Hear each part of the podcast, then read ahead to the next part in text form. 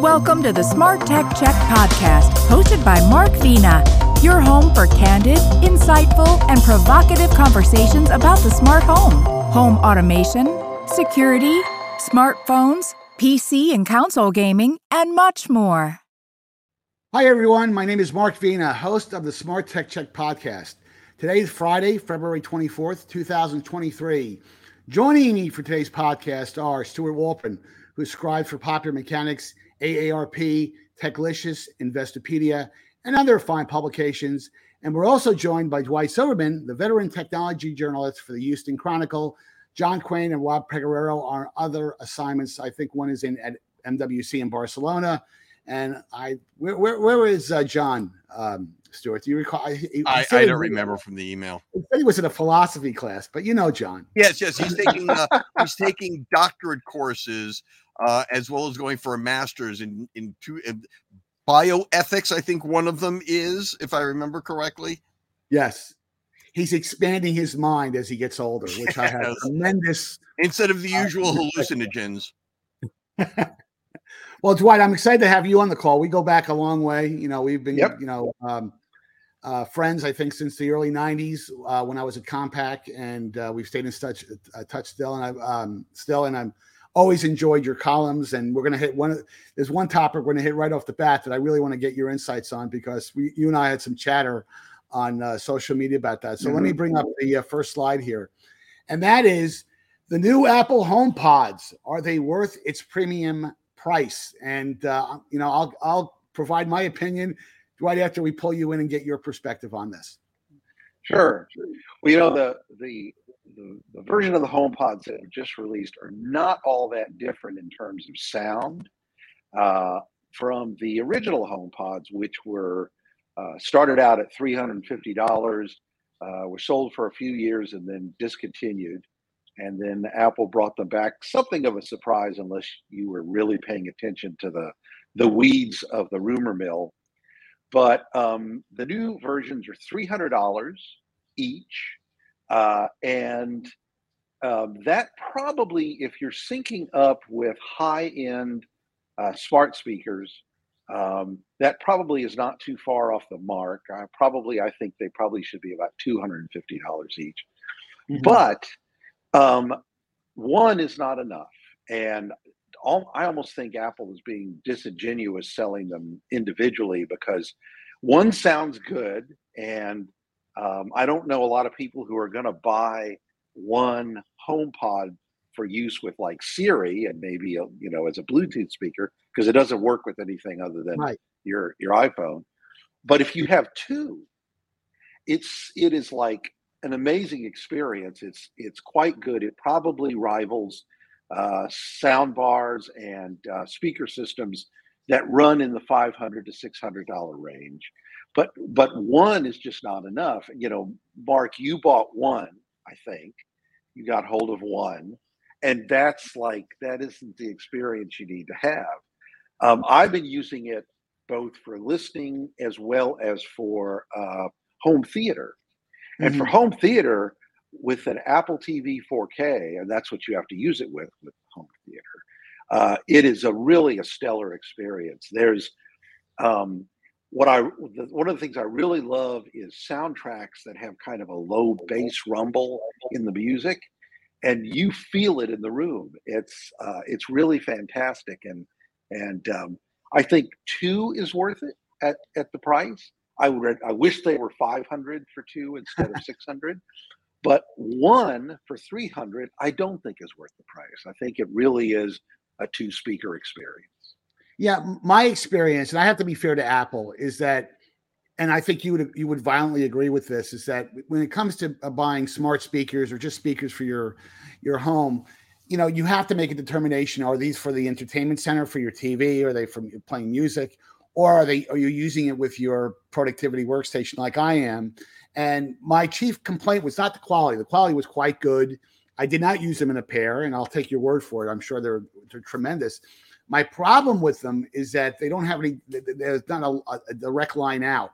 So if you, I, I really just want, and I would have probably gladly uh, bought a pair had they had some type of line out feature or even some type of um, optical uh, connection because I, when I use a speaker, I use them for my Zoom calls and conference calls, and you get a little bit of latency, you know, and and uh, it's be- actually better latent. Uh, it's reduced latency in comparison to the first generation because I think they're using a new processor in these new home pods, if I'm not uh, mistaken. Yeah, they're But I- using one of their proprietary chips for the Chips, yeah. connection. Yeah.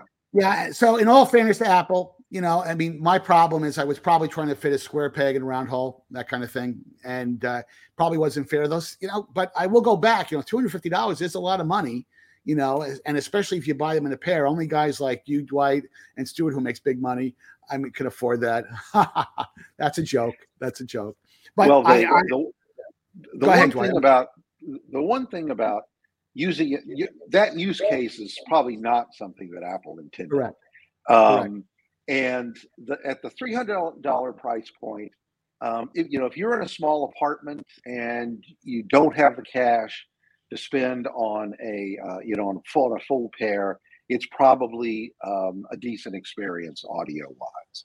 Um, one of the one of the problems I think when when we were doing the press, uh, who people, the reviewers who were doing this, working with the HomePods, met with Apple, and, and in one of the conversations, I asked the question about, you know, I, I use an Apple TV 4K on a Sony Bravia um, uh, 4K TV, and it uses the Google TV interface, which is a fine interface. You know, if you're not, I'm I'm very invested in the Apple ecosystem, so I always use Apple TV 4K. And I asked them if it was possible at all to use the HomePods with another platform for tele for home home audio, uh, home theater. No, you can't. And so I think there's a very, you know, Apple typically kind of niches out its hardware. Um, you know, you have to use it in their ecosystem. And and one of the interesting things I think that's coming in the future, and I'm going to write a second HomePod column uh, soon, is that these are ma- now Matter enabled Yes. and the um, the Apple TV 4K is Matter enabled. The second generation of the 4K, I mean the third generation of the 4K, which is um, uh, the newest one from 2022, also uses Thread, which is the uh, the um, uh, the wireless protocol with Matter. Right. Um, but I think what Apple is doing is setting up the HomePods uh, as voice control for a growing ecosystem now that they'll be able to take advantage of any matter enabled smart home device so i think there's kind of a a trojan horse to a certain extent in this in that i think the home pods will get more and more capabilities over time as they relate to matter.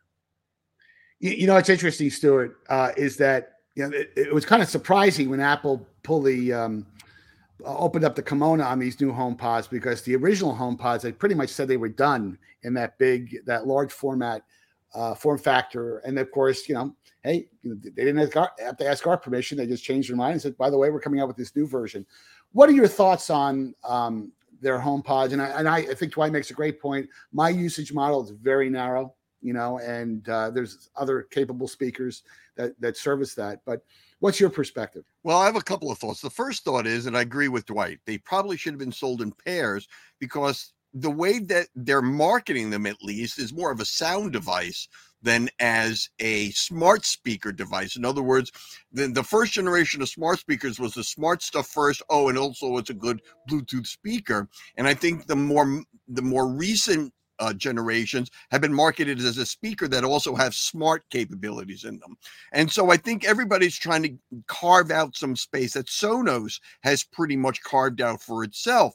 When I got the Sonoses for review, they came as a pair. You could buy them separately, but you could also buy them as a pair, which is the way that you really need to get them. And like the, the new HomePod, they're useless as an individual speaker. You need to get them as a pair. So I think that's the first thing. And I think the reason that a lot of people are leaning in that direction is because you don't really need a smart speaker anymore.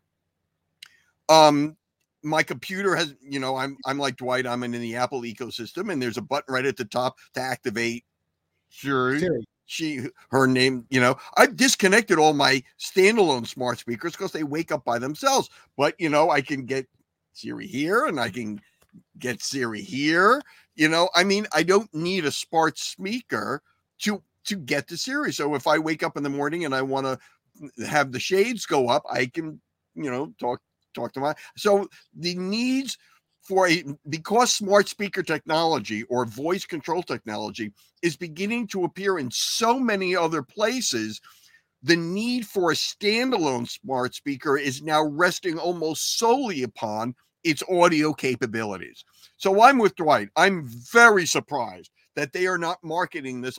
Apple's not marketing this much heavier as a as, as, an Apple Sonos competitor. The Sonos obviously can, well, not obviously, maybe people don't know, can be um, are both Google and Alexa oriented, and now that Matter matters.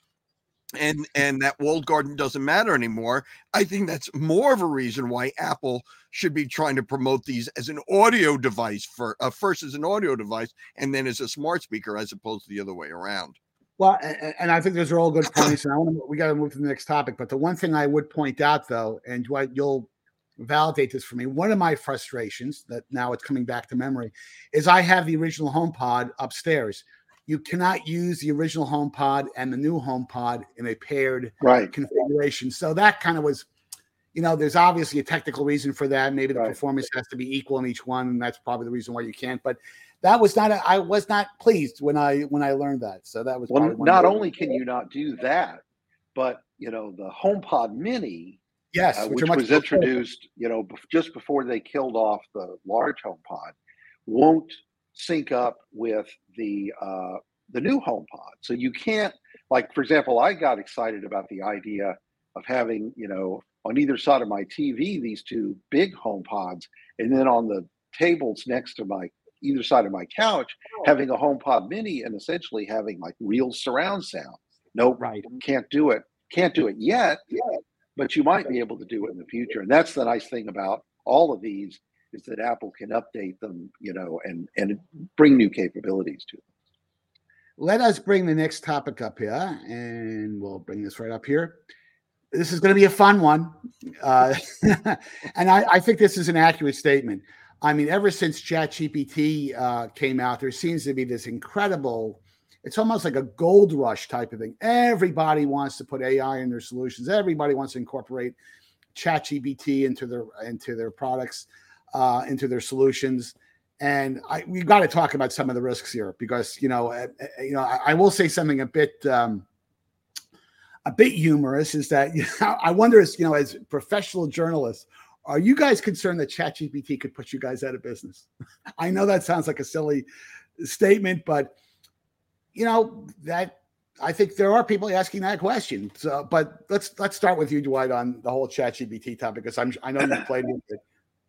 Well, you know, um, what's interesting is that AI has already been used um, in this way. Uh, the Associated Press has been using uh, AI to do one of the most uh, tedious jobs that any business writer faces, and that's writing uh, basic earnings uh, stories. Right. and they essentially feed the earnings press release into their AI, and the AI generates a story. An editor cleans it up, and it goes out. Um, and of course, CNET was caught uh, using AI to write stories, and and the AI, as is typical of Chat GPT, was inserting errors and what's called hallucinating in in this instance. um, so I'm not at the moment. I'm not worried about that. The one thing I think it has the potential to do, and this is also true, I think, with education. There's a lot of worry about students using it to cheat, um, but I think it can make journalists' work better.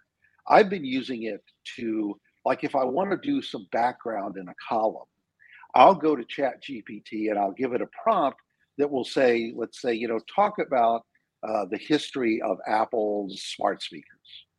And it'll write kind of this generic story. But what it tends to do, because it has this information in its training, in most cases, that's it's accurate. I check everything, but I make it gives me an opportunity to make sure I include everything and I don't forget something when I'm doing background. I throw that away, but it essentially becomes an index, like an outline for the things that I want to do. That saves me a lot of time. Right. Um, I would never copy and paste that into place, but it's it, it's it's one way I think that journalists' work can improve using that kind of thing. Well, but but Stuart, I want to get back to the one of the points that that Dwight made. I wish I had ChatGPT when I was back in college. You know, I had to go to a library, Bapst Library at Boston College, where I went to school, and you know, you know the drill because you guys are in my the same age ballpark that I am. Uh, I'm in, and it doesn't bother me that the that students would leverage the tool because I think that if the tool could be leveraged and they and you are forced to read through the copy to make sure that you validate all the data that comes through, that should be obvious. That could be a good thing, but and now you could argue too that and by the way, ChatGPT does some of this is that if you do cut, try to do a cut and paste, there can be signature tools that can be put in place so a, so a, so a professor knows whether the so someone did that and they didn't do their homework in terms of of managing the content. There's also an issue of you know, if you ask the identical question on different um, sessions, will you get an identical answer? You know, that that can vary depending on how what algorithms are being updated. But what's your perspective in terms of just using that and some of the um, the practicality issues that come into play. Well, I agree with you on the educational side. As long as it's used as an educational tool, I mean, I played with it a little myself and I was bemused by its answer to my question about whether or not it was sentient or not. Of course, it said it was not, but wouldn't that what a sentient being would say if it didn't want to, you to know that it was sentient? Um, my major concern about this is, is all part of the larger topic of digital fake um it, it's the deep fakes it's digital image um, manipulation anything that it can be done in the digital domain that is designed to replicate what real people do in real life and i think it this all fits into that much larger issue. For instance there's a huge problem in the art world and the graphics world of ai machines churning out illustrations in the styles of particular artists. And those artists are actually being financially impacted because publications or book publishers who need an illustration in the style of an artist simply feed that information. They get an illustration without having to pay the artist who originated the style to begin with. So there's, I think, a much larger problem of passing off digital AI generated uh, content of any sort as real life content. Yes. Pass it off as real. What needs to be done is some sort of overarching watermarking system, whether it's a self regulating within the industry or something that legislatures have to get involved in. But I think we're going to have to start looking at it some way of watermarking digitally generated content of any kind. So right. the person looking at it knows whether or not a machine generated this or a human being generated it. And as the processing power increases, which it will, and as the usage increases and as the um shall we say the negative usage of it increases and of course it will this will be put to very bad usages. It just will because that's how the history of technology rolls. Every time you come out with a technology that is you know for the good ends up being misused by somebody. So i think that we like in all things, we should be acting proactively to make sure that we have these sort of negative outcomes covered. It will wait till something really awful happens before anybody takes any real action. Well, and Dwight, I think uh, Stuart's got a good point here, and I'm, I, I suspect that you agree. But there should be some type of code of conduct that people have, that you know, companies have to agree to, so you know whether there is a computer behind the scenes in terms of generating this content. Uh, going to be tough. I th- certainly think news publications should do that. You know, and to, to the point you made earlier, in terms of you know those really dry, you know, kind of rinse and repeat activities like repeating, uh, you know, generating content around earnings announcements.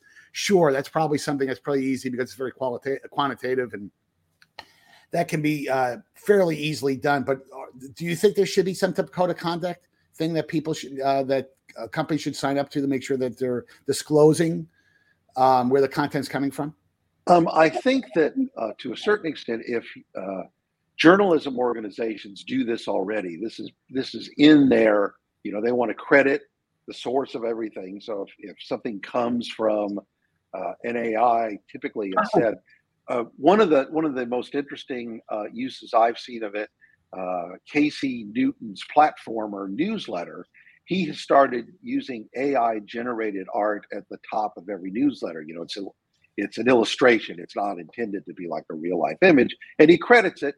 And uh, and I've, I'm not sure he's doing this, but for a while he was actually putting the prompt, what the prompt was that generated that image. Um, I'm real interested in that. I would love to see kind of disclosure on the prompt that is used to generate these things. Um, and and what's actually has has started happening in the art world is that the ability to write a prompt that gets what you want has become an art form in itself. Um, there is uh, there are uh, people who will now teach you how to write a good AI prompt. So you know it, it's already like spinning off new niches for jobs and consultants. Um, you will have good and you will have bad. That happens with everything in society, not just technology. That every development, you know, the invention of the automobile takes you from point A to point B, but uh, quickly, but it pollutes the environment and it causes a lot of deaths every year. That's just that's trade off, right? Right, and I think that that is, um, you know, that that's what's going to happen with this. You will. There already are lawsuits involving uh, the artists that you were talking about. Uh, Apple announced that it was doing uh, audiobooks with AI voices, and essentially it's the same voices with Siri, and they are training the AI on on fiction and nonfiction, and uh, authors are up in arms because there was no consent. Well, actually, that's not true. There was a uh, uh, one particular publisher had in their contract with the author that their work could be used to train AIs. And it's kind of like buried down in there. These authors are very upset about that. So I think that you'll have a lot of litigation. Uh, I suspect litigation will move faster than legislation because, you know, that's usually how it works. But eventually regulation will happen. Yeah, and we again we've got to move to the next topic, but this has been a bone of contention that Stewart has brought up many, many times. It just seems that good old Washington God bless our legis- legislators on both sides of the aisle. They just don't have a techno- technological bent. Their staffs might because they're all 25, but you know when you when I hear these hearings and um, my head wants and the Supreme Court on the section. Yeah, well, at least they acknowledge it. They're openly admitting yeah. they have no background to make any decision on this. No, and, and, but at least they're acknowledging that publicly, right. which I got to give them credit for. Right. And I am sure we will talk about this issue once again. But let me bring up the uh, next topic here for us to tackle. Now, um, I, you know, Dwight, maybe Stu and I will talk about this for the most part, but I think you'll be able to chime in on this. Is that Intel just launched an app called Unison?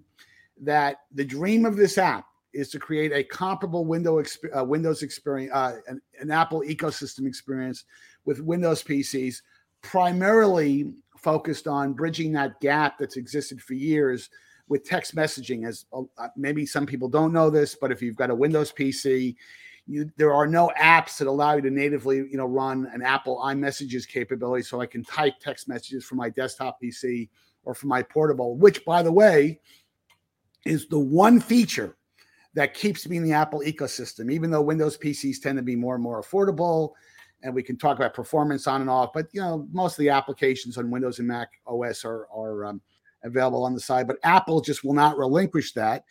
They just came out with this Intel Unison app, which I you know uh, actually uh, I really it wasn't really a review, but I provided some commentary on Tech News World uh, early in the week, and it's you know a, a, work in progress to say the best. You know, it does kind of uh, it does allow you to send text messages once you you know pair your phone with it but it's got some really interesting you know side effects. If i close the app i lose all the text messages. It only in fact you can't even delete a text message once you send it.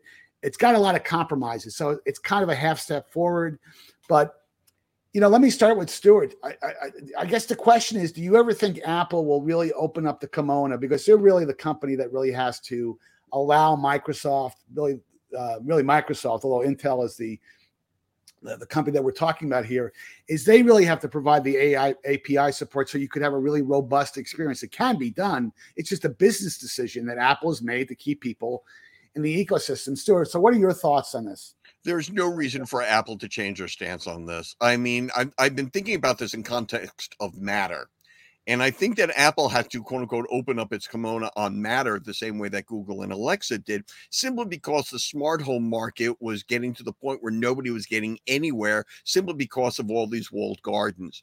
In the world of computing, it's the the evolution of the ecosystems has been completely different than it has been on the smart home.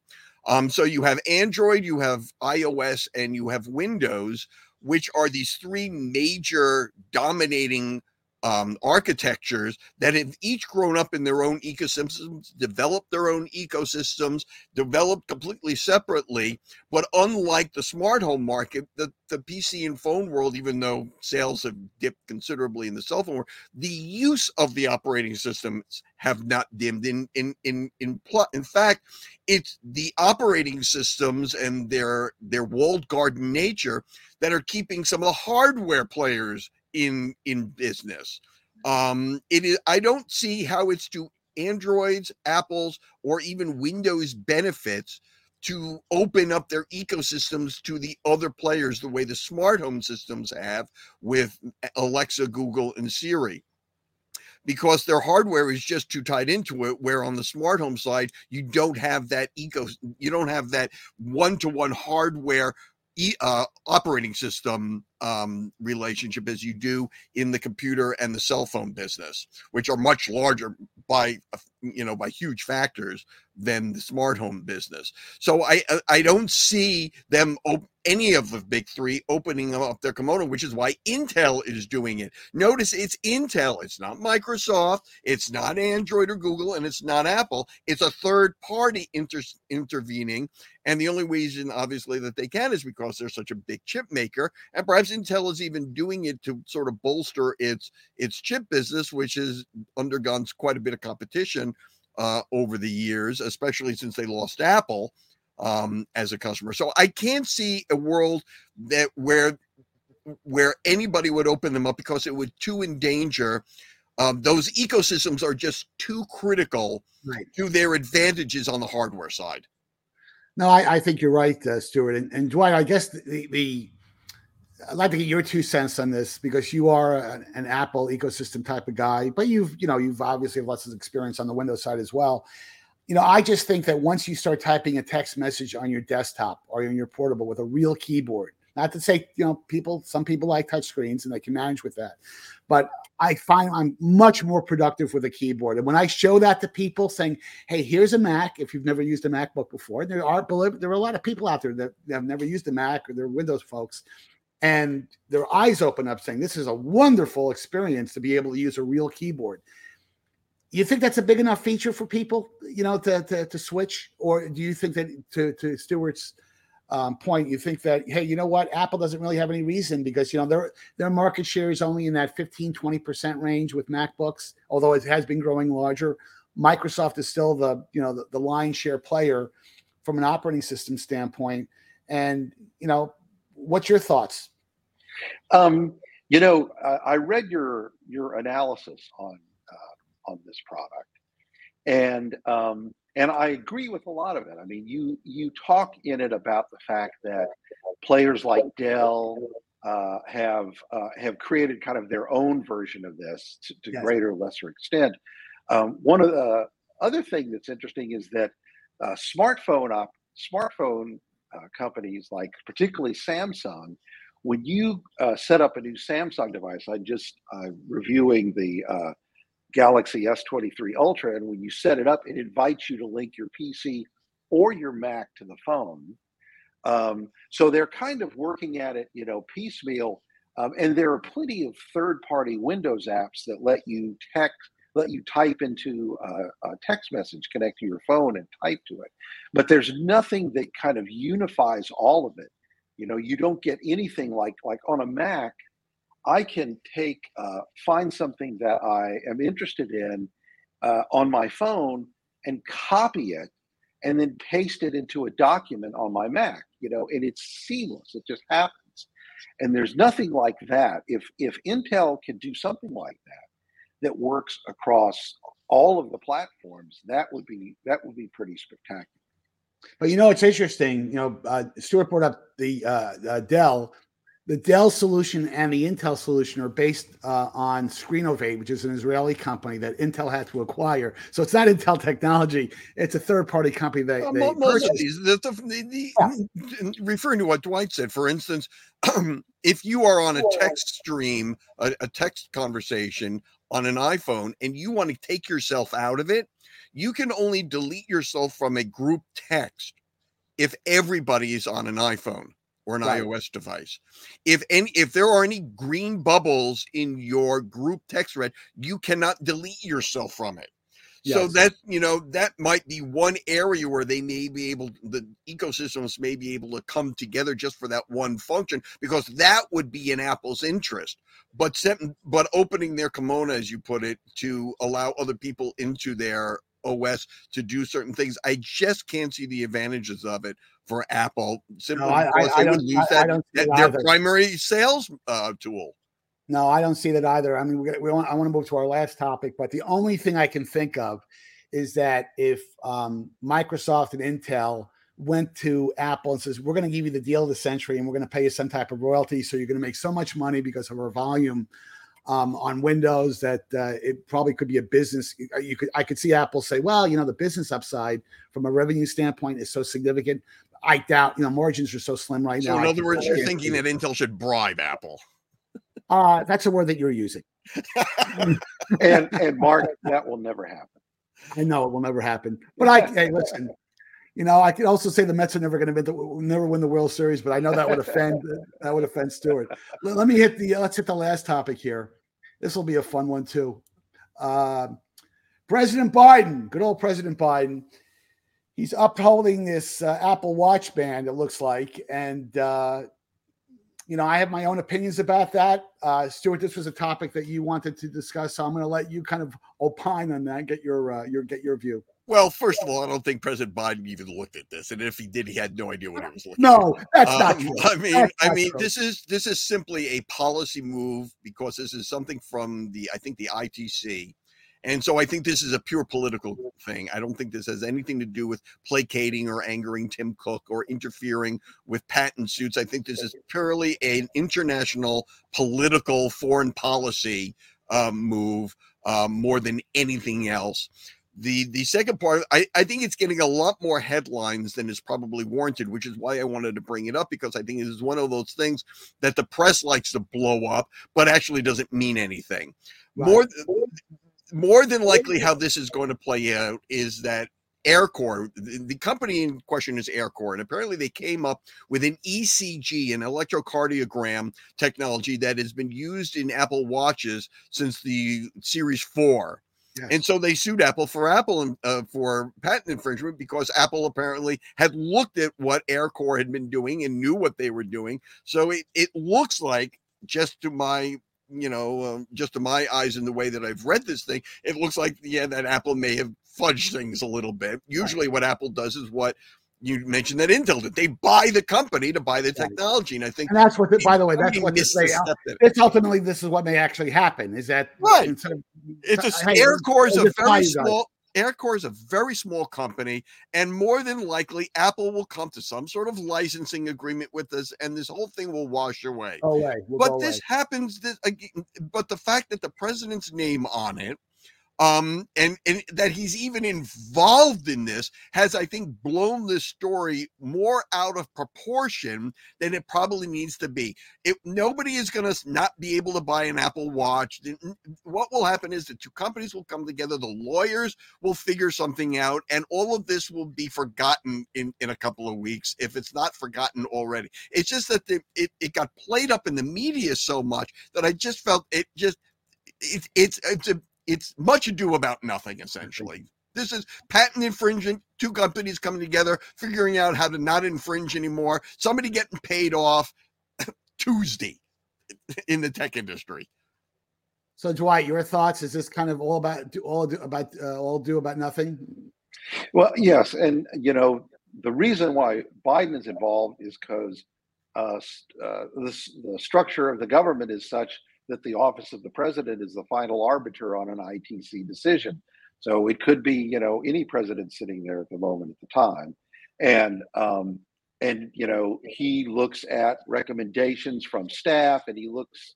You know there there have been legal you know been legal rulings on this from the ITC, and the ITC has kind of held firm on it. And it could be that the Air Corps is correct.